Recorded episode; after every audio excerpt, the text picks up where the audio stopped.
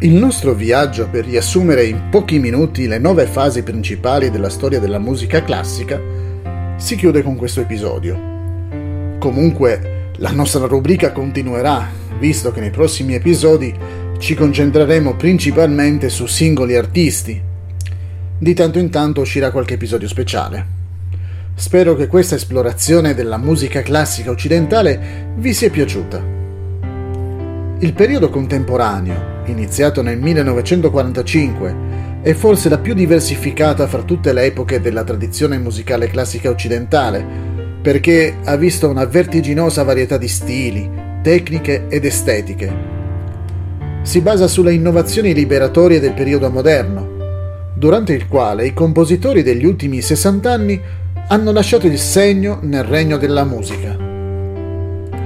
Si pensi alle innovazioni alla melodia, al ritmo, al timbro, alla tecnica strumentale, all'interazione stilistica, eccetera. Questo regno è incontrastato.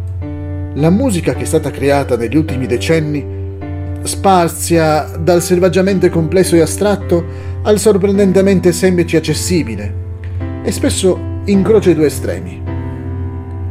Uno dei principali rappresentanti di tale epoca, Pierre Boulez, ha dichiarato Più cresco, più mi distacco dagli altri compositori. Secondo me dobbiamo sbarazzarci della storia della musica una volta per tutte. L'espressione musica contemporanea è molto generica. Il suo significato è chiaro, indica semplicemente la musica scritta oggi, ma è diventata un luogo comune per indicare anche la musica scritta a partire dalla seconda guerra mondiale o più in generale la musica scritta da compositori che vivono nel nostro tempo. In generale si può fare una divisione fra l'estetica dominante prima e dopo il 1970 circa, anche se l'intero periodo costituisce, forse, il più eclettico e pluralistico della storia della musica.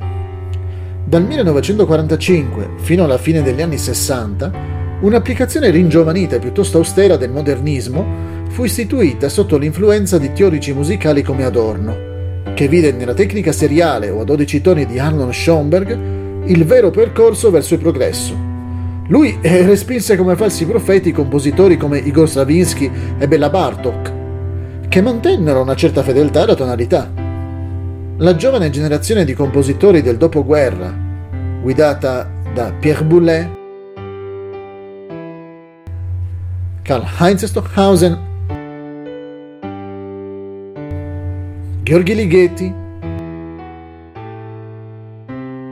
Luciano Berio,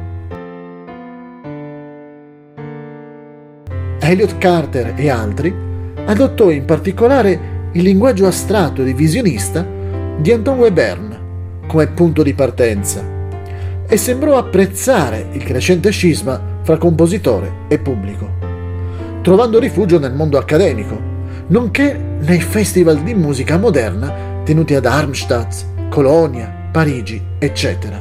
Le nuove tecnologie, specialmente attraverso i computer, furono prontamente integrate nell'agenda progressista, generando l'ascesa della musica elettronica, sfruttata da compositori come Edgar Varese, Luigi Nono e Milton Babbitt. Adorno alienò ulteriormente il pubblico tradizionale dei concerti.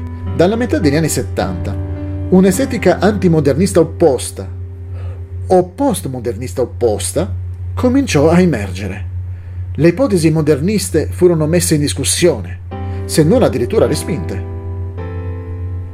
Pensatori eccentrici come John Cage hanno promosso un approccio libero alla composizione, con un'apertura che porta ad adottare qualsiasi tecnica o estetica, comprese le possibilità offerte dal caso. Un eclettismo o pluralismo senza precedenti sorse fra i compositori in Europa e in America. Gli stili classici si sono fusi con il rock, il pop, la musica non occidentale, quella modernista e quella storica. Gli stili si sono facilmente incorporati fra loro, senza rivendicare una prospettiva più legittima dell'altra. Fra i compositori che hanno adottato un approccio minimalista, ricordiamo Philip Glass, Steve Reich, Terry Riley, e John Adams. I minimalisti hanno sfidato in modo più che diretto le tendenze moderniste attraverso un approccio altamente diatonico e volutamente ripetitivo, non lineare. Un ritorno alla musica diatonica e accessibile, inoltre, è derivato non solo dal desiderio di riguadagnare la connessione con un pubblico più ampio, ma anche come espressione di un nuovo internazionalismo, unito a spiritualità e misticismo. Citiamo ad esempio le opere di Arvo Parr, Lou Harrison, e Toru Takemitsu. Il multiculturalismo, l'alterità e le visioni progressiste di razza, classe e genere sono tutte opzioni estetiche per i compositori del mondo di oggi, insieme agli approcci più tradizionali del modernismo e all'incorporazione di stili musicali storici. Oggi, fra gli altri compositori di spicco che vogliamo menzionare, ci sono voci musicali così diverse come John Corigliano, William Bolcom, Jennifer Higdon, David Lang, Giovanni Correddu. E questi sono solo una piccola parte. In effetti, questo è un momento affascinante per compositori e pubblico.